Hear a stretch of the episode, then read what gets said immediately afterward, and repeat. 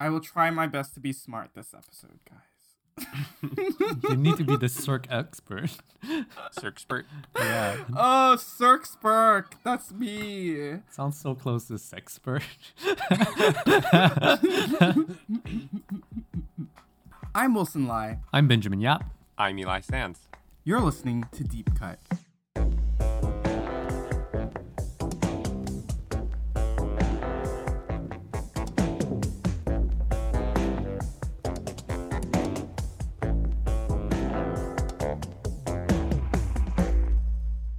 Should I say it? Yeah, say it. Should I say it? What? Do I dare say it? Say it. Fart from heaven. Mmm. Smells yum. when I die, they'll say heat spoke truth to power. On Deep Cut, we compare a director's most popular film with a personal favorite chosen by one of us. We also Sorry, I did that transition so well. I am not always on lock there. Well done. Yeah, we're always looking at you after the intro, Eli. we also discussed that director's life and career to bring in context that helps us view their movies as they may want us to. Welcome to our episode on Todd Haynes' 2002 film, Far From Heaven. Yeah. Wilson has such a weird look on his face. I don't know what it means, but I'm so eager to find out. this is a deep cut pick after our popular pick, which was Carol on our last episode. Mm-hmm. I saw Far From Heaven very recently for the first time before making this deep cut pick and launching into our Haynes recordings, and immediately knew that it would be an interesting comparison with Carol. And on the surface, they share many similarities, like the fact that they're period films, that they're meticulously researched, costume designed, production designed, etc., etc. But I think under the surface, they're actually films with very, very different approaches to the mm. stories they're trying to tell. Agreed. Definitely. And I want to first start off to hear what both of you think about this film. Eli, go first. Okay.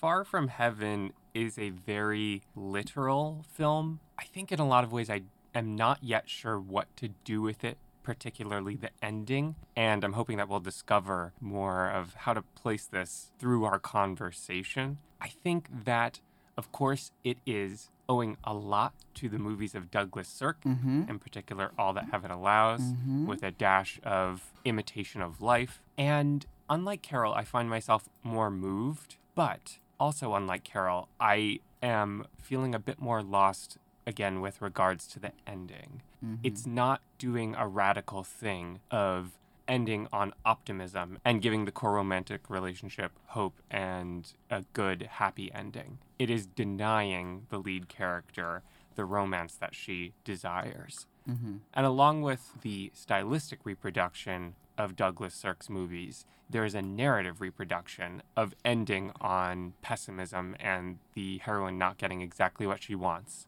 as in Imitation of Life, worth saying that All That Heaven Allows ends on the romantic couple being together. Yeah. Mm-hmm. So when it is using that 50s classic melodrama mode visually and narratively, and reproducing that in 2002 with, I think, very 2002 liberal politics mm-hmm. and a sort of limited idea of what progressivism means, Mm-hmm. i.e., there's a criteria to be met for how good and liberal and progressive this heroine needs to be. It feels ironically very of the 2002 moment Yeah.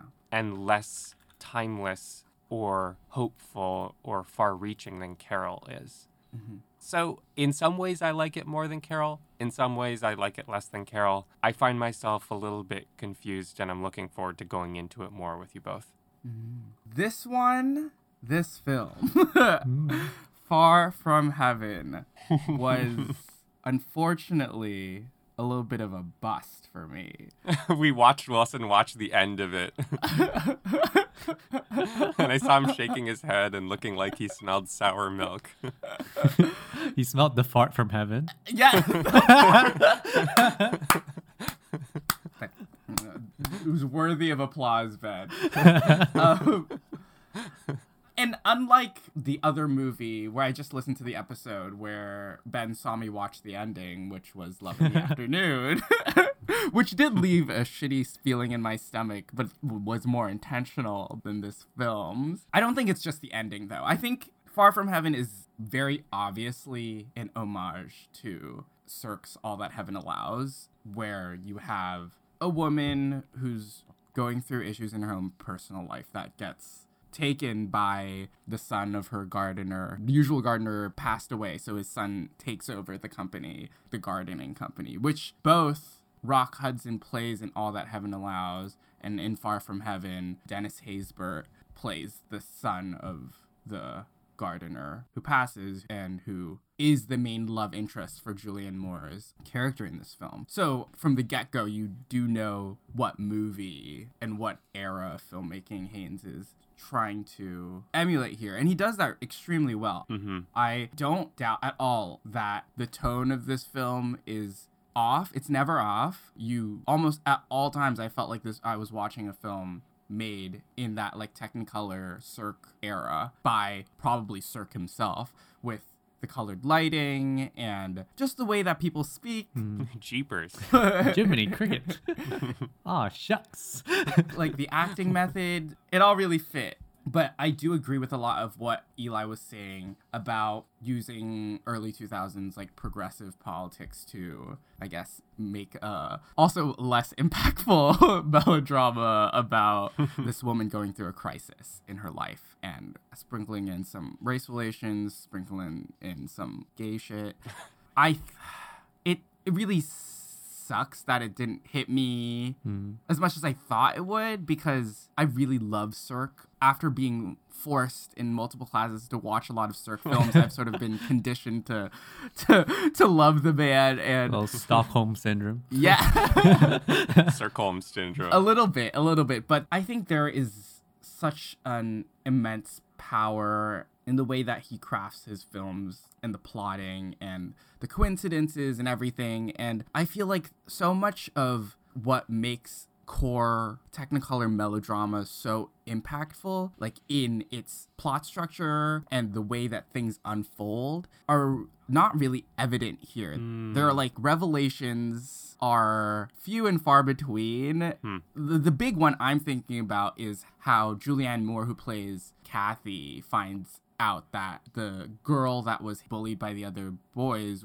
was in fact raymond's daughter her love interest daughter and that's what brings them together near the end. And that is what's supposed to like incite the the sweeping romance that takes over like the last bit of the movie right that haynes sort of holds us back from. But it i i i just didn't feel as swept off my feet. Mm-hmm. And also like i don't know sirk has inspired other filmmakers to make sort of Sirk reincarnations, but in their own light. Like most notably, like Fassbinder's Ali Fear Eats the Soul, which mm-hmm. Yeah. is very similar in the story to Far From Heaven. But I think Fassbinder puts his own take on it while also homaging Sirk and does it better, arguably. Better than Haynes, you mean, or than Sir? Better than Haynes does. Oh, okay. And I don't know. I, it just feels it, it, it fell flat for me. Hmm. Yeah. Sorry, that was a very long-winded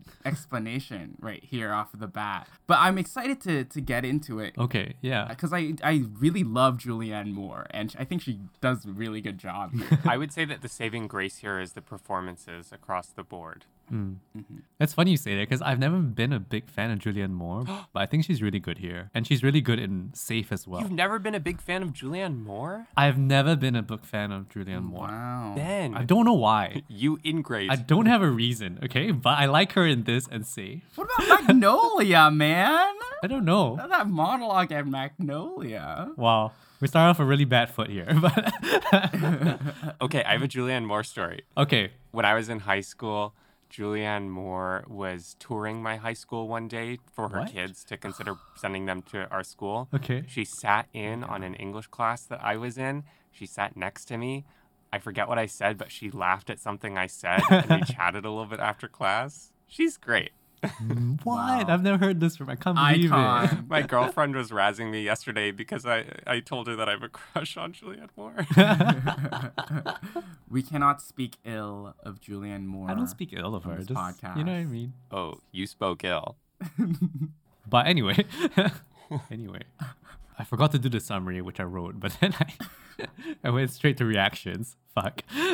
What about your reaction, Ben? yeah, okay, let me go to mine. Yeah. Yeah. When I first watched it, obviously the surface stuff was what excited me in terms of comparing this with Carol. But I also found that watching it was just very strange mm. because, like, why do you do this? Mm. Why does Haynes decide to make an homage to Sirk in 2002? I just found that question really interesting, and then doing research on this and reading the reactions and writing on Far From Heaven has made it even more interesting to think about. Mm. The first time I watched it, the melodrama of it, the kind of conflict here, worked for me in a very classic melodramatic way, in the way that he's trying to ape those melodramatic narrative turns. Yeah. Mm-hmm. But I found that the way that he was layering the social issues, which you've already both mentioned, is kind of like progressive politics of that era, mm-hmm. was actually really interesting. A little broad strokes, but really interesting in creating multiple layers of how these different social issues intersect.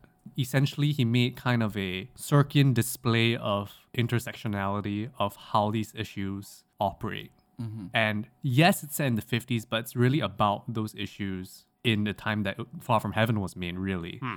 Mm. It's not necessarily nuanced, but it puts those things on the table. Yeah. Much in the same way that Sirk stuff. So there's been a lot of writing on Sirk. People talk about how Sirk is using the melodramatic form to also very subtly hint and comment on social issues at the time. Yeah. But at least based on my research and based on how I think we should look at Sirk films, at the end of the day, Sirk films are also made to entertain and get butts in seats. Oh, 100%. So they had to just be good melodramas, right? 100%. And so there has been a bit of a back and forth on like how people look at Sirk. There was an era where people are looking at Sirk as if he was some kind of postmodern director trying to, you know, use melodrama to say something very like insightful. There has been pushback on that and kind of just reevaluating Sirk as a filmmaker that's trying to make cinema that would get its target audience, meaning housewives in the 50s, to come watch it. Mm-hmm. Well, but then there is some evidence that he imbued skepticism in his movies on purpose. Mm-hmm. I remember a professor of ours, Lisa Dombrowski, who mm-hmm. taught us a class on melodrama in the women's picture across the 20th century, told us about an interview in which the interviewer asked Douglas Sirk about the reunification of Germany? reunification of the main characters at the end of Imitation of Life. Oh, sorry. Sirk said, Do you believe that ending? I don't. Mm. Something to that effect. yes, I do remember. I do remember. I'm glad you brought that up because I think we're going to get into the ending as well. Yeah. Yeah. I always think about that when I think about Sirk. yeah. and how it relates to Far From Heaven as well, because you both have kind of took issue with how the film ends and like how it doesn't have that kind of impact. I don't deny that Sirk is trying to use the form, but you can't read Sirk as somebody that is using melodrama as an ironic device, like an ironic narrative trope to say something. No. he is making a melodrama. Yeah, and that's what some people have been saying. Well- okay, Yeah. yeah. He wants you to feel about the social issues, not necessarily think or reflect. Yeah. Like I feel like Sirk is like a stylist at heart. Yeah. Which Haynes can also be seen as a stylist at heart. Yes. And in some ways that makes commenting on social issues fall short sometimes, which happens for both Yes. Haynes and Sirk. Mm. But what still holds true for Sirk is the emotional power that it holds over its audiences. hmm Because melodrama just works, and Yeah. it is not tried and tested, but that it gives you a bunch of tools to make something. yeah. Especially if you're using Sirk to do domestic drama, Mm-hmm. those tools will still work. I want to get into context because I think this is going to become a very kind of, I think this is going to be a very interesting conversation because it's going to get into very kind of crunchy things Ooh. that are going to be hard to explain and might require a lot more context Okay. that I don't think I can necessarily give, but I'll try. So we've already kind of talked about this that this is an homage to Sirk. And of course, this is Haynes very purposefully doing an homage to Sirk and kind of blending the social issues that Sirk was trying to kind of touch on in his films and kind of making his own version of it, aping the style, music, and dialogue and acting style as well to make Far From Heaven And editing. and editing as well. Uh, we've already mentioned all that heaven allows imitation of life. The big thing that we've kind of been circling around that is going to be something for us to dig into is if people talk about Sirk possibly using melodrama in an ironic way to push a point. Haynes actually purposefully is using Sirk's form of melodrama to create irony mm-hmm. and a sort of distancing effect mm. in how he created Far From Heaven. Mm. Um, I saw this in an interview where he talks about that ironic distance. So from the get go, he knew that this is what he was trying to achieve. But the weird thing was that he is also trying to make a sincere melodrama. So that is the confusing thing. How do you do both irony and sincerity? Yeah. Trying to have his cake and eat his too. Yeah, Or whatever the, the term is. Trying to have his cake and eat eat his cake. he's going to eat his cake and he's eat his cake. he's gonna eat his cake and make it too. yeah. I read a lot of reviews, and reviews basically were on one side or the other. Like some would see him as sincere, and some would pick up on the irony. And they were not necessarily opposing reviews. Hmm. Mm-hmm. Like you could kind of take the opinions at the same time. And I think this makes it such a difficult movie to approach because the film never really gives you the answer sheet to how you should approach this. Mm-hmm. You kind of have to pick a side and how you want to go at it. Do you want to just go in and expect a circuit melodrama and hopefully have that emotional impact? Yeah. Or do you go in looking at it from the lens of this is trying to be a circuit melodrama? What does that mean about the story it's trying to tell? Yeah. I think I can't turn off the part of my brain that would do the latter. mm-hmm. It's muddy water though. yeah. It's muddy water. It's it's very messy. Yeah. yes. Like this is such a difficult thing. I don't know how to talk about this film in some ways. I think we're doing it. Yeah. That's what we're here to do, man. And then, as Wilson also mentioned, Haynes is also obviously aware of the Rainer Werner Fassbinder film Ali Fear Eats the Soul, which is also Yeah. an homage to Sirk, but using other kinds of devices that make it his- his own thing. He isn't just emulating Sirk, he is changing Sirk for his own narrative designs and like stylistic designs. Whereas Haynes is very specifically imitating Sirk. Yeah.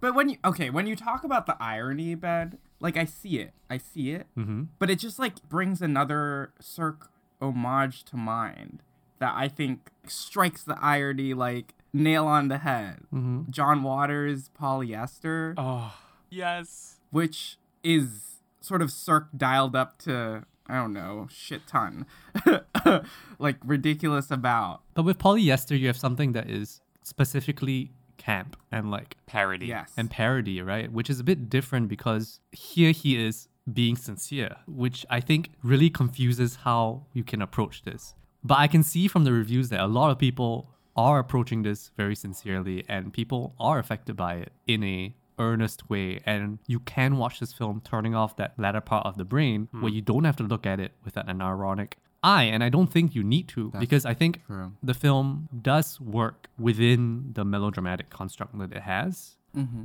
when I kind of looked at it again today, I did also find it a little flat. And I find that interesting because there is something about Far From Heaven that feels like it is pulling its punches, Yeah. Yeah, especially in those melodramatic turns. Intentionally. And yeah, and I'm thinking about that. Like, is that intentional? Like, if you think about like performance style, yes, the dialogue has those references, like using all G's, shucks, all that.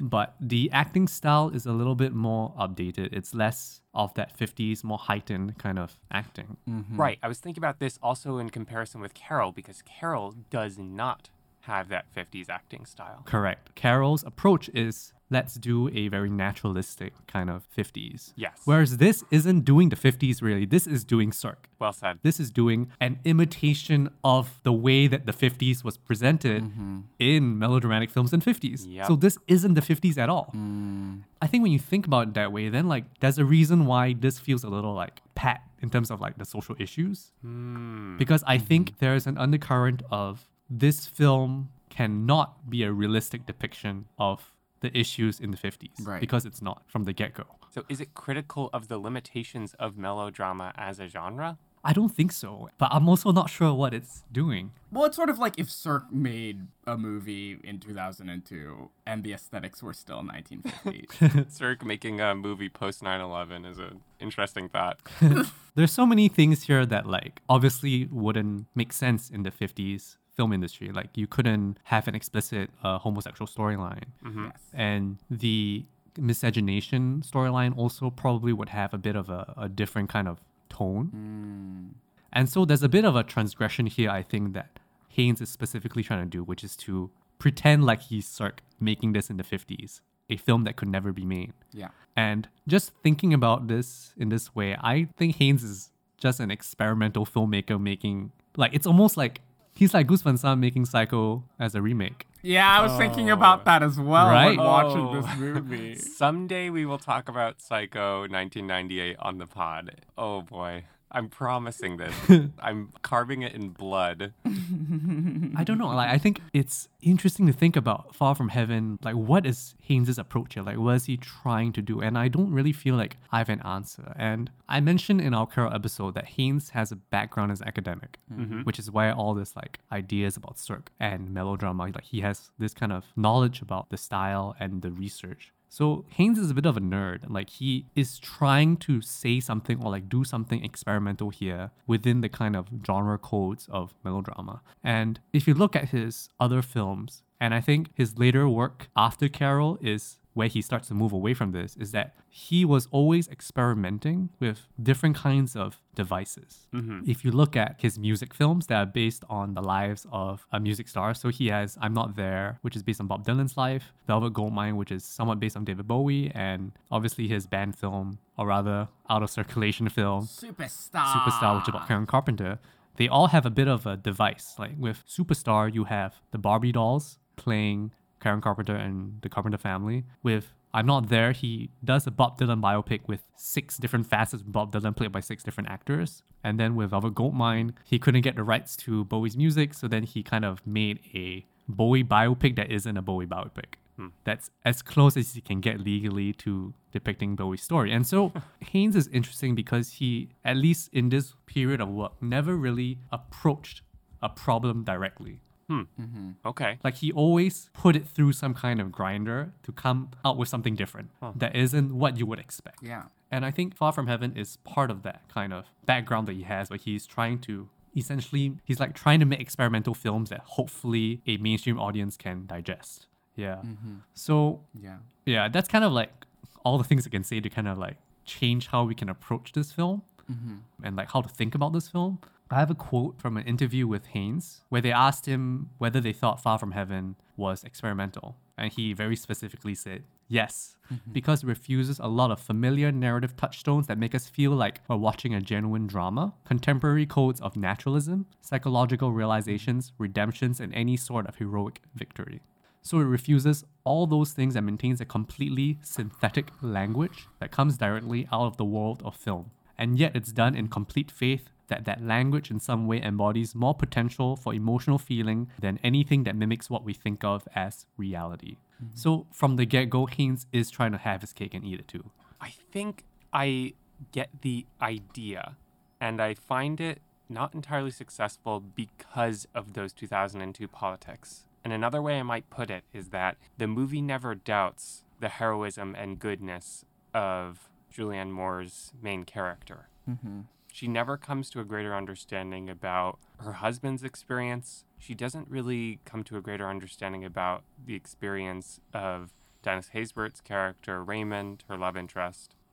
She doesn't have any sort of greater understanding about the betrayal of her friend Elle, ultimately. Or not Elle, um, what's her name? Yeah, it's Elle. Patricia Clarkson. Eleanor. Thank you. Patricia Clarkson. Sorry.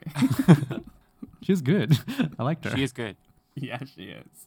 Another thing is that the black characters kind of don't have their own individual wants really and are sort of props for Julianne Moore's suffering mm-hmm. and are there to relay information. Like it's criminal that Viola Davis is so underutilized here. Like one of the greatest living actors and I don't know. like I think Raymond is written in almost a naive way that I don't believe Yeah. until the ending when he says, I have to make a decision and go to Baltimore for Sarah's good. Mm-hmm. It's almost coincidence the way he's written, Yeah. the way that his decisions and wants are convenient for the desires and suffering of Julianne Moore's character, Kathy. also the way that it's now contextualized for us, it really feels like it could be very easy for Haynes to really hide behind this like I'm a director trying to make something that another director would make in this time. in order to avoid really tackling the issues that you want to talk about, but actually just address them in the way that this director will would address them which is actually not really address them. And i'm going to make you like feel a little like nostalgic about this era but also bring up these issues in a very clean way. Yes. but also in a way that i can come across as doing something a little out there. It almost gives more sympathy and empathy towards Dennis Quaid's character, the husband, Frank, because of the suffering that he goes through. It opens up the range of narration to him and you see his experience some. yeah But I think ultimately, both he and Raymond, Dennis Haysbert's character, exist in service of the suffering of this main character, Kathy, who's a white woman.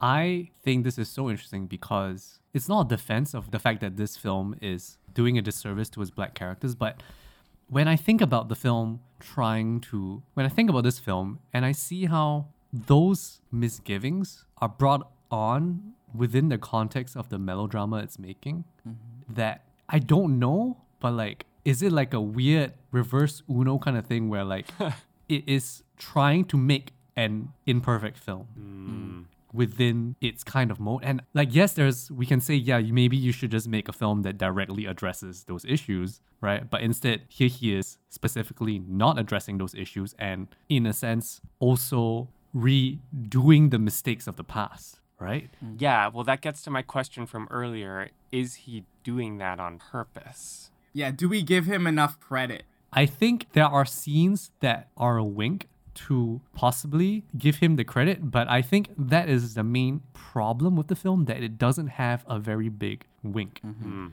to tell you what is it trying to do. Like it's like a very straight faced way of doing this experimental thing and then the artist will never tell you why. Hmm. yeah But I mean, Haynes is very open about his work and the way that he approaches it. So I've already told you that he talks about it having an ironic distance. So we already know that he has that thought going into it. Yeah. But it's not a film that has a very articulated point, right? The point is on the surface of it, but you kind of have to figure it out. It's not written out specifically. yeah I think about the scene, like for example, when Kathy leaves the house and then the NAACP come to talk to her and give her a brochure, and then she kind of waves them off and then like gets her maid to sign the thing instead and then runs away. This is a scene with very little plot consequence, right? Mm-hmm. But that means that it's a scene that is important because if it's not important, then why is it important? It's important because it's a scene that emphasizes that in her approach to race relations, she is also very naive. Hmm. She does say some very cringy things. Yes, I think I disagree with you, Eli, because I don't think this film doesn't doubt the heroism of Kathy. Hmm. This film does doubt the heroism of Kathy. Yes. Okay. So I think this film does doubt the heroism of Kathy, but in very, very understated hmm. ways. Okay. And I think this makes sense when you look at Sirk's films because sometimes Sirk's heroes can also be a little bit like on the surface. Mm-hmm. They might not see under the surface. And so, like, you have a scene like this, and then also there are moments like when at the end of the film, when Kathy is a little embarrassed about something she's gonna say to her mate, her mate Sybil, and Oh, yeah. she catches herself and then she realizes a little bit not fully but she's realizing a little bit like the gears are starting to turn about how she's thinking about uh, race in her household at least mm-hmm. Mm-hmm. and if you look at for example how she treats her husband's homosexuality right like this is all very much off the time of like thinking of homosexuality as an illness Yeah. and there's an interesting power dynamic here where the first thing you find out is that her husband is gay. Like that's one of the first revelations, right? Yeah. Mm-hmm. And so the power dynamic shifts where he has to make it up to her, right? So then that imbalance happens. But then when it's found out that she has a friendship with a black gardener, then his maleness he blows up becomes Yeah. the power dynamic. Like that becomes more important. Mm-hmm. The race issue puts her at the bottom of the ladder more so than his thing that he's dealing with. So there's like an interesting mm-hmm. shift in power here. Hmm. yeah it is a shift in power Yeah. Yeah. And so you can see how, with respect to certain topics, she doesn't know how to deal with things. Like she is also taking a back seat to her so called support of black people whenever she is within the company of her white social circle, right? Mm-hmm. So there is, I think, a lot of doubt casted on like why she supports this cause and whether she truly does. But I think it's very thorny because, like, I don't know, like, how do you approach this character. Yeah. Well, I saw her character as a character that is a very like textbook I don't see color woman. Hmm. Mm-hmm. Like in all the good ways and the bad ways. Like I think Haynes presents it as it is. I don't think he he he puts her up on a pedestal e- even if maybe if this was made by Sirk he might might as well have put her up on a pedestal because she goes against the grain in a lot of ways. But I, I, I don't know. I think thinking about it more and the time and the care that Haynes gives to Dennis Quaid's character and the progression of him like reali- like getting caught by Kathy and then going to conversion therapy and then like finding love when they go to New Year's in Miami um and then deciding to divorce Kathy like that trajectory really like paints the gay agenda in this film like a lot better than the black agenda or w- yeah quote unquote black agenda i don't know it really i feel very weird about it because like you like the amount of intimate scenes that dennis quaid and his many like few lovers in this film get is a lot and the amount of intimacy that Kathy and Raymond have, like physical intimacy that Kathy and Raymond have in this movie, is so minimal. There was no reason to really put that much effort and time into Dennis Quaid's character's storyline, but the fact that it sort of puts it off balance with the main romantic core, as it should be, of this movie, really makes me question Haynes's intentions. Hmm. Yeah. To put what Wilson's saying in another way, we sometimes throw around the term on this podcast range of narration. Mm-hmm. And what that means is which characters you're getting access to as a perspective character through time in the movie, narratively, and through film form. Mm-hmm. And the range of narration includes giving access to Kathy and Frank here, but not to Raymond. Yes. Well, maybe it is assuming that he is making a movie as if Sirk was racist and liked white men. Whoa. But I don't think like if a Sirk was making this, I don't think that the reason that he wouldn't focus on the narrative of the black character is not because he is a racist, but rather that he is not going to give that to that character because he's not making films for a black audience. Hmm. Right? Mm. okay, say more. So, like, I mean, this is obviously imagining Sirk. I it's gonna be more difficult to think about what Haynes is doing. Yeah. But I think at least of the time, like the main character is white. The main family is white. Yeah. And that's kind of makes sense that the range of narration surrounds them. But then you do have scenes that extend the range to Raymond's daughter Sarah, That's true. That's true. which I just remembered and I think is interesting because that specifically shows you how she is being bullied by these white boys that throw a rock at her head. But yes, we never really follow Raymond, who is the kind of love interest, and like how he processes this relationship. we only understand what he might want through Kathy's experience. Mm-hmm.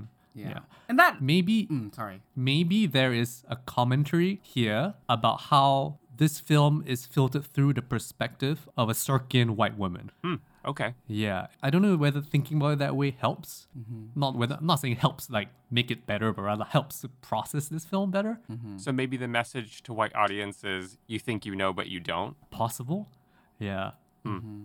possible. But I, I Maybe. once again like the wink isn't big enough. Yeah. like it's almost like he will never say, and then like, you're not sure when you're saying something like that. You're like, it's essentially a film that is slightly disdainful of the audience. It is in a, some ways trying to sincerely court, isn't it? Which I always do like to see. yeah, which is also a little interesting. Yeah. Like, is it a bit of a, if you took this seriously, I doubt you a little bit, right? Okay. Because there's definitely a way to enjoy this film completely, earnestly, and sincerely. Yeah. okay. It is. Hmm. Yeah. Hmm. Hmm. Then going with this view of the movie's intentions, one of the biggest winks becomes the ending to me, which maybe helps slot it in a little bit more. First of all, you have Kathy arriving at the station, knowing which train Raymond is taking, and leaving her kids in the car. I, I laughed when that happened. I thought she was going to get on the train and leave I thought them. she was just gonna get on the train. Yeah, And just leave the kids forever. These poor kids. Yeah. And then I will say an important piece of this movie is that Kathy and Raymond have great chemistry. Mm. Dennis Haysbert and Julianne Moore really work well together on screen. Mm-hmm. And there is some genuine power to seeing Raymond depart on the train and just wave back to Kathy. Yeah.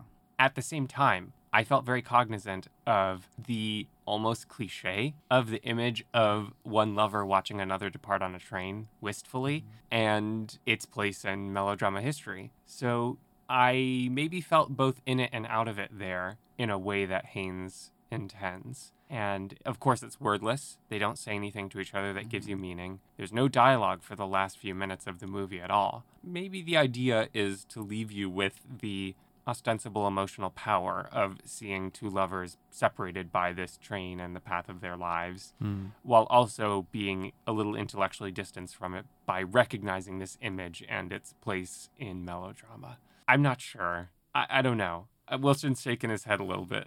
This is really interesting because Haynes very specifically talks about the ending. okay. Yeah, I want to hear what he says about the ending. He talks about Sirkian endings. Yeah. And how Sirk endings, like you mentioned, Eli, from that quote, have a bit of a too neat quality, especially when they end happily. Yeah. That there's a bit of a narrative wrap up and a melodramatic mm-hmm. kind of happy ending. Mm-hmm. And then there's also a bit of a this is too easy or like too convenient. And like hmm. that kind of convenience, you either just take it and believe it mm-hmm. or you choose to doubt and hmm. feel like something's a little off. And so Haynes actually, for this ending, was trying to do something that wasn't the kind of easy narrative wrap up where the two get together. Mm-hmm. You know, he said specifically that he was going for a bittersweet kind of thing, but then also falls into the other kind of cliche, which is that bittersweet ending Yeah. which he also I think acknowledges a little bit as a cliche. So I don't know. Like I think the ending makes sense, mm-hmm. like within the context of the film. Like you just know that mm-hmm. it doesn't make sense. Like this union doesn't make sense, and like for him to force the issue might have been even harder to swallow. Mm-hmm. Hmm. Yeah. I think just thinking about Sirk and his work more with all the films of his that I really love, like take All That Heaven Allows, right? You have Jane Wyman's character who's like a widow and has like a high place in society who meets Rock Hudson who's like a lot younger than her who's sort of like not in the same shouldn't be seen together but in a less serious way than the characters in Far From Heaven are. But like through the course of the film there's a there's a transformation with Carrie that's a, that's the name of Jane Wyman's character where she sort of like strips away what she deems as like her her societal like power in order to be with Ron Wait, real quick, you can cut this out, but Rock Hudson's character name is Ron. So is Ron's last name Hudsock? Rock Hudson, Ron Hudsock? Should we give like a summary of all that heaven allows? Just make it make more sense. sure okay so uh like Carrie is this Okay, I just I just watched it last night. So oh okay go go sorry go Ben go like to just kind of give this a bit more I didn't know you watched it last night context so that we can kind of like talk about all that heaven allows, which this Far From Heaven borrows very heavily from, right?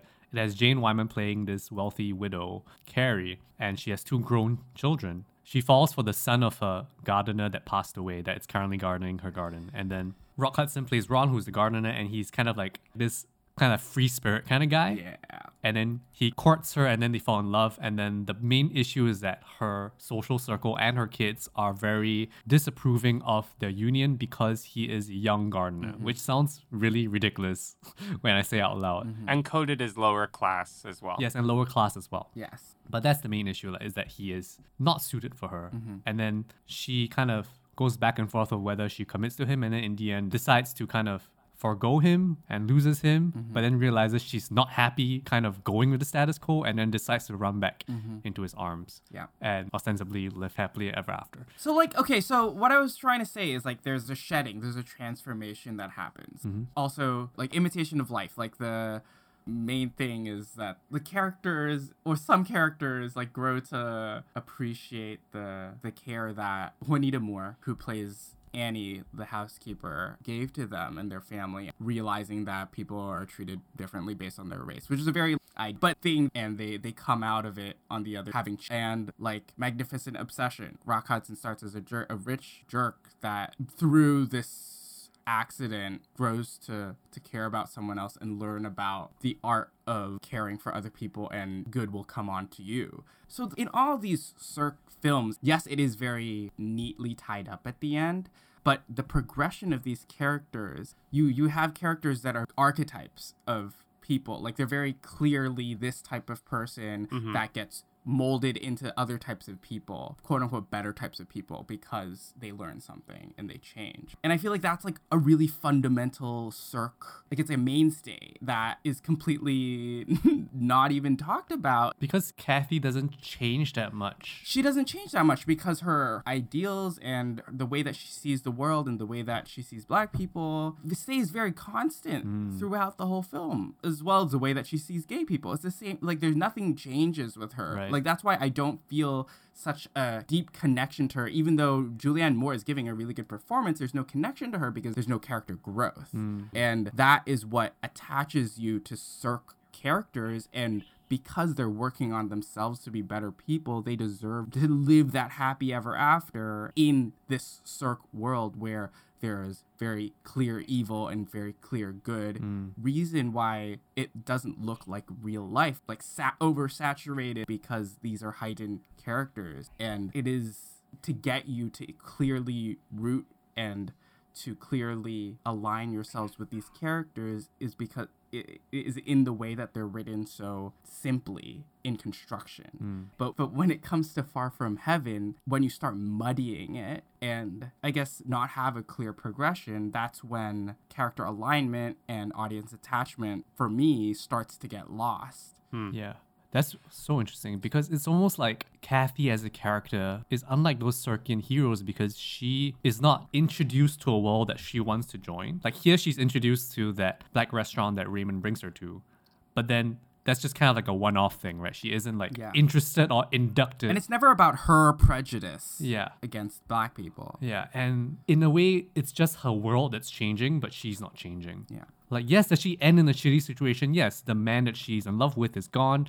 Her husband is gone. Her kids are twerps. Yes, it's a shitty situation, but it kind of happens to her, not because of what she does, right? Yeah. Like in All That Heaven Allows, Carrie, Jane Wyman's character, goes for it. Mm-hmm. Whereas here, Kathy doesn't go for it. And I think that's what makes her, in a sense, a character that's harder to root for. Mm-hmm. She's a bit of a blank in that sense. Like, she is that I don't see color white woman that's like, like woke on the surface, but then like that's about it, right? Yeah. Yeah. And she's stuck in a Sirk film. I hmm. But again, is it on purpose? I don't think so. Is this trying to be an ineffectual Sirk film? Why would you go out to make a shitty I don't know. version of someone else's movie? Like a bootleg Sirk film? yeah. I don't know. I feel like there's a version of this film where you hit the same points, right? You hit the same gay husband, Yeah. black lover turned into like romantic interest, like film that goes the more sirk way and like still brushes over actually attacking these topics in a real and genuine way but delivers on an emotional level as sirk melodramas used to do. And that could also be seen as irony in a lot of ways because a lot of people who watch it today would be like, yeah, but that's still like that would not fly. It's like, yeah, but there's a way there to to make it closer to Sirk and to have it more an effective film and also a more of an effective commentary hmm.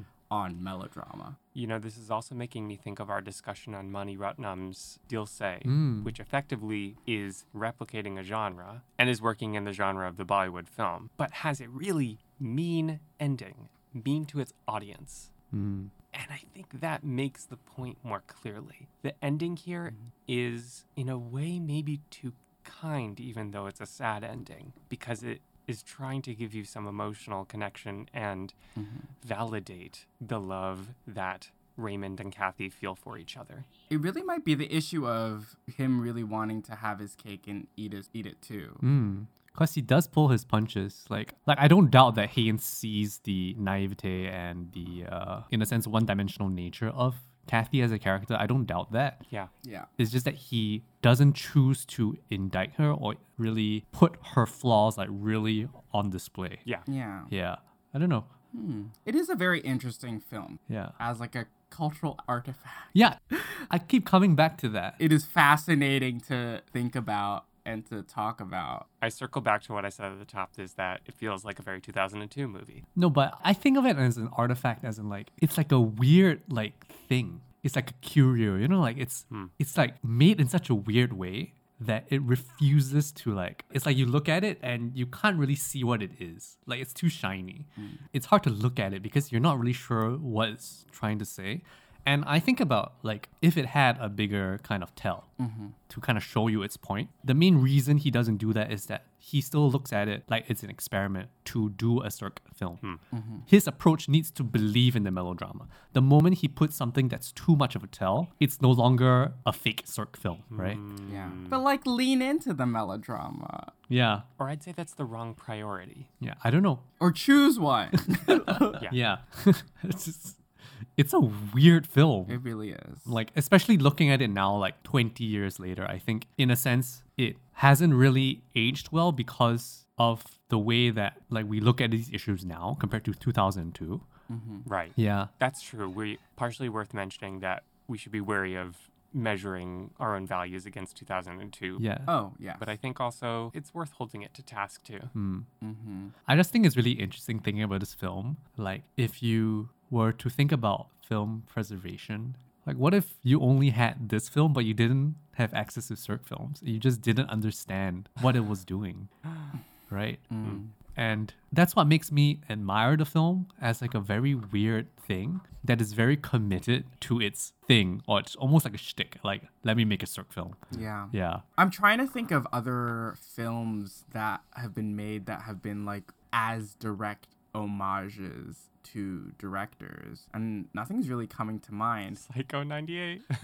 well, not like a the direct remake, but a direct homage to a director's style. Yeah. But I feel like it speaks a lot to how strong Sirk's style is because I feel like a lot of the big reason that Haynes chose to do it is because Sirk movies look and feel so Singular and like, rich and beautiful and like there's already that nostalgia in it baked in yeah. that is already a reason alone to make a Sirk inspired movie and why so many directors choose to do it. But this is really close, and Ed Lachman does a very, very incredible job in this movie, really recreating. everything in this movie is like exactly what it needs to be. Like, it's, Yeah. no hair is out of place that you kind of forget. Yeah, credits, Yeah. title sequence, Yeah. Costume. score, Costumes. everything. Yeah. Yeah.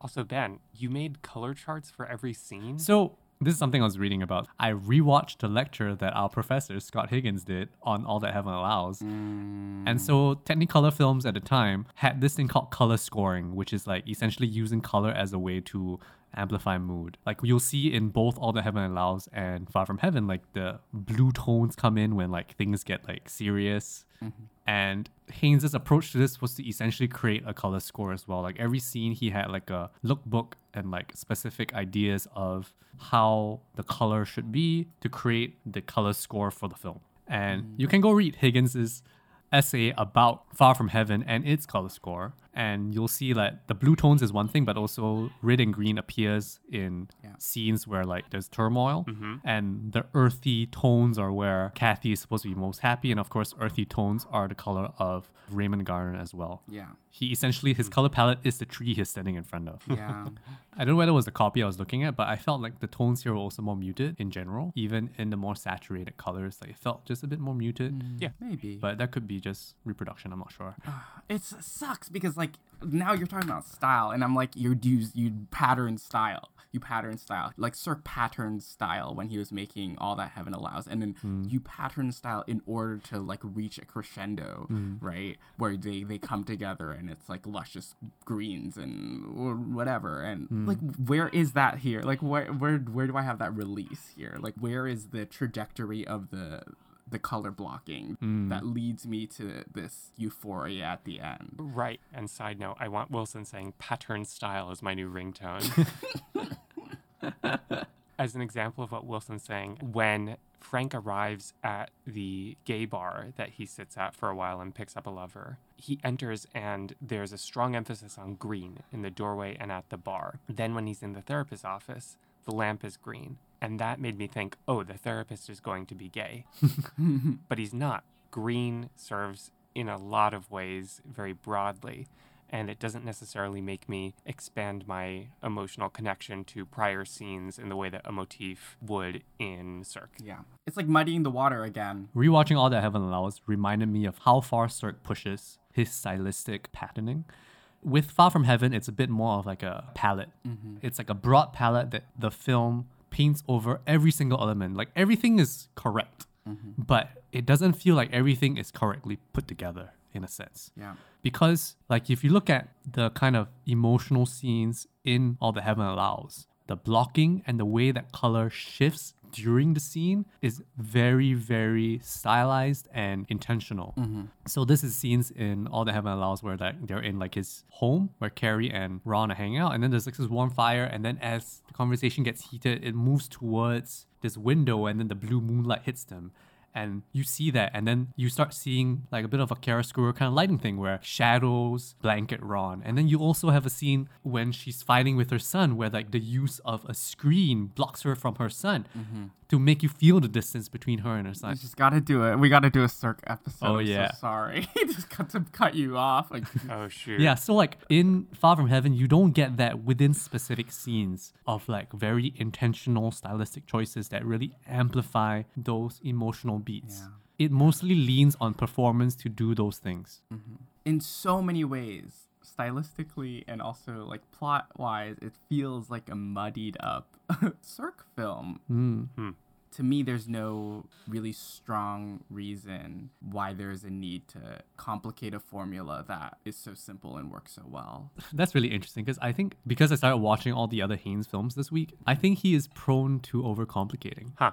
The biopics are overcomplicated. The Bob Dylan one fell really flat for me because I didn't see a reason why we had to do the six facets thing, and also it didn't really come together in a way that like really worked for me as a person that doesn't listen to Bob Dylan. So like that's a bit hard to like kind of approach this as just a person watching a film. And then with the fake David Bowie biopic, Yeah, how was Velvet Goldmine? it's interesting but also very complex because of all the things that it's referencing from Bowie's life that you need some knowledge of.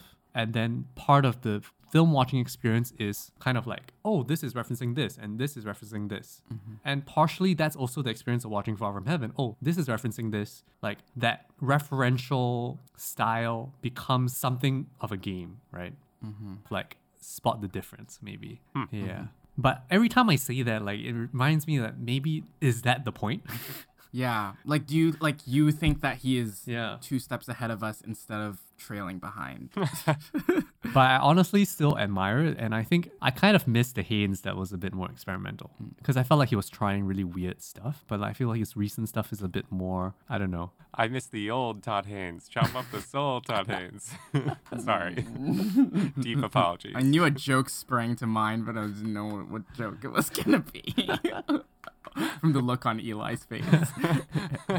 Like I don't love those movies, but like I really appreciate Yeah. that he's like trying some really really weird stuff. yeah, Superstar is weird. Yeah, It is very weird. I will come out and say. I don't actually think it's that weird. it's only weird because there's Barbie dolls in it, but it's really just a film about anorexia. But also, like, I guess the like, I feel like having Barbie dolls, like, just showing Barbie dolls going through anorexia and like the ways that he shows that of just like this is off Hmm. in like an in very interesting way. That's a choice. I think, like, I thinking about like his post Carol work where he gets less experimental and more into just I guess conventional storytelling with Wonderstruck. And has he made a film after that? Dark Waters. Oh, Dark Waters. And this year he actually made a documentary on Velvet Underground. yes. oh, oh, that seems good. And I'm interested to see how he approaches the documentary form and if it is experimental in a way. but with his narrative features, I don't know when like he complicates ideas that he has in his mind, like really, I guess like strong concepts that he has in his mind. But like when you really like take away that strong experimental like seed idea, what's left? Hmm. Damn. It's messy filmmaking. I don't know. Sorry, I'm so harsh. this is bad.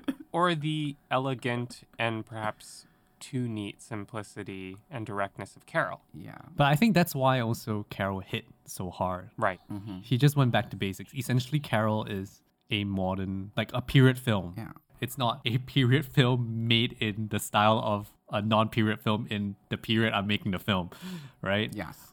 it's not some weird multiple layers kind of thing. He was like, okay, I'm gonna make a very good period film, right? Mm-hmm. And that simplicity really helped Carol be a film that would engage very mainstream audiences. Yeah.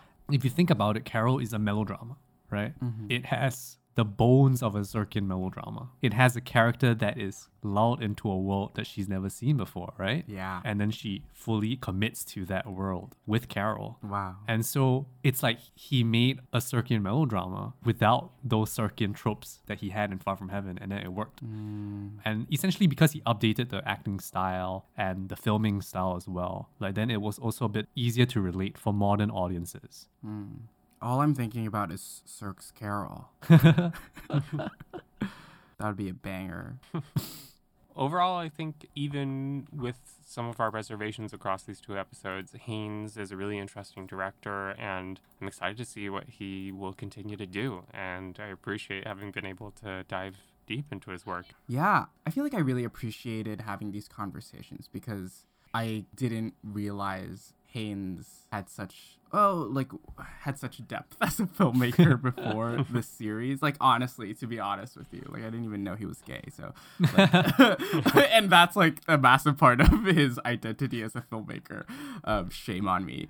But yeah, I think he is a very interesting filmmaker that is working in sort of like the upper echelons of Hollywood now and has worked with like really big star like Julianne Moore is a big star that he's worked with like multiple times. He mm-hmm. is a certified auteur in in the sense that he's able to return and work with the same acting troupe and crew and have his own takes on on different stories and sort of been given the freedom to to make movies about what he wants to make. And I think it's great that there is a mainstream filmmaker in the US that is still coming at things from a from a different angle. Yeah. And I'm very appreciative of Haynes for being that voice. I'm very curious to see with the kind of mainstream backing that he currently has, like when he's gonna like crack and like go back to doing something weird again. Because I think he has it in him to make something weird Yeah. again, right? Yeah. Especially looking at like the music related films that he made. Like I want to see him try something again. Mm. Another experimental film within the confines of a Hollywood construct. I think Mm-hmm. it's hard to find an equal for him. Yeah. And I think the fact that his films don't work for everybody is a sign that he is a director with a very specific tone and direction, right? Definitely.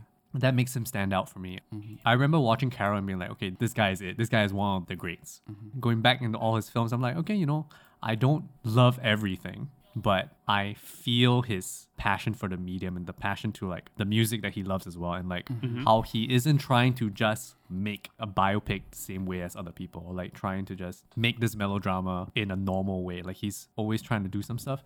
Like you said, Wilson, it's it's good to have somebody on that team Yeah. with a bit of a uh what do you call it An edge to him. Yeah. an edge like a sly streak yeah yeah. yeah I really want to see him go back to his safe safe era. Like if I were to pick Haynes, I feel like safe would have been my deep cut because it's so eerie and it makes me feel so uncomfortable and I feel physically sick after watching it Ah. because she's just sick throughout. She's just like sick and it just makes you feel sick. More like unsafe. it's a great watch for um, the times that we are in. Is it is it isolation illness Maybe, maybe not. I don't know. Yeah, yeah. That's it's, it's a fitting. I mean, it's a fitting watch. Going crazy, thinking that you're gonna die somewhere. Oh, God. okay i'm gonna wrap it up It's essentially just one big theme episode, which I think that's why I was really excited to talk about it because I think it's just so weird. It is Yeah. very weird. Like it's so strange. But honestly, the reception for the film was very much just everybody loved it. Like, I mean, obviously at the mm. time, like everybody loved it. I wrote in my closing remarks that this could be a masterpiece. Now I'm not sure. Masterpiece, but you have to think really hard. You just have to squint at it. I feel like we thought really, really hard, and I'm still not sure. So Yeah. that's far from heaven. It's very far from I don't know what. Far from a masterpiece. Ooh, okay. Low blow. All the way to the end. I sort of doubled down on my I, I uh, decided like 10 minutes in that I'm gonna I was gonna be the villain of this episode. okay. So I just like kept on giving you bad takes. when am I going to be the villain? I have to hate things more. you can choose to be the villain whenever you wanna. when was Eli possibly the villain? I don't know. I don't think I've been the villain. You need to choose Eli. I've been the dum dum, the cutie, the sweetheart, the sweetie. It's fun to be the villain. It makes it interesting. Yeah, that was really fun for me. I was just like say some shit. I did enjoy the movie to a certain extent. now off the air. I did enjoy it. No, we're still recording. Oh, like Robert Durst in the bathroom. they caught me. I killed them too. I enjoyed Far From Heaven. yeah. They didn't know. They didn't know that I enjoyed the movie. They didn't know it. Send me off, Ben. Send me off. Okay, thank you for listening to this episode of Deep Cut. Please rate and review because please rate and review because it helps us keep making the show. Be sure to subscribe to us wherever you listen to podcasts so you'll know when our next episode drops. You can keep up with Deep Cut on Twitter and Instagram at Deep Cut Pod and join us to talk about movies on our Discord server to which you'll find a link in the description. And thank you to Justina Yan for our beautiful artwork. I'm Wilson. I'm Ben. I'm Eli. Take care and we're looking forward to talking about more movies with you next time. Bye bye. That was like a really off tune. Bye bye.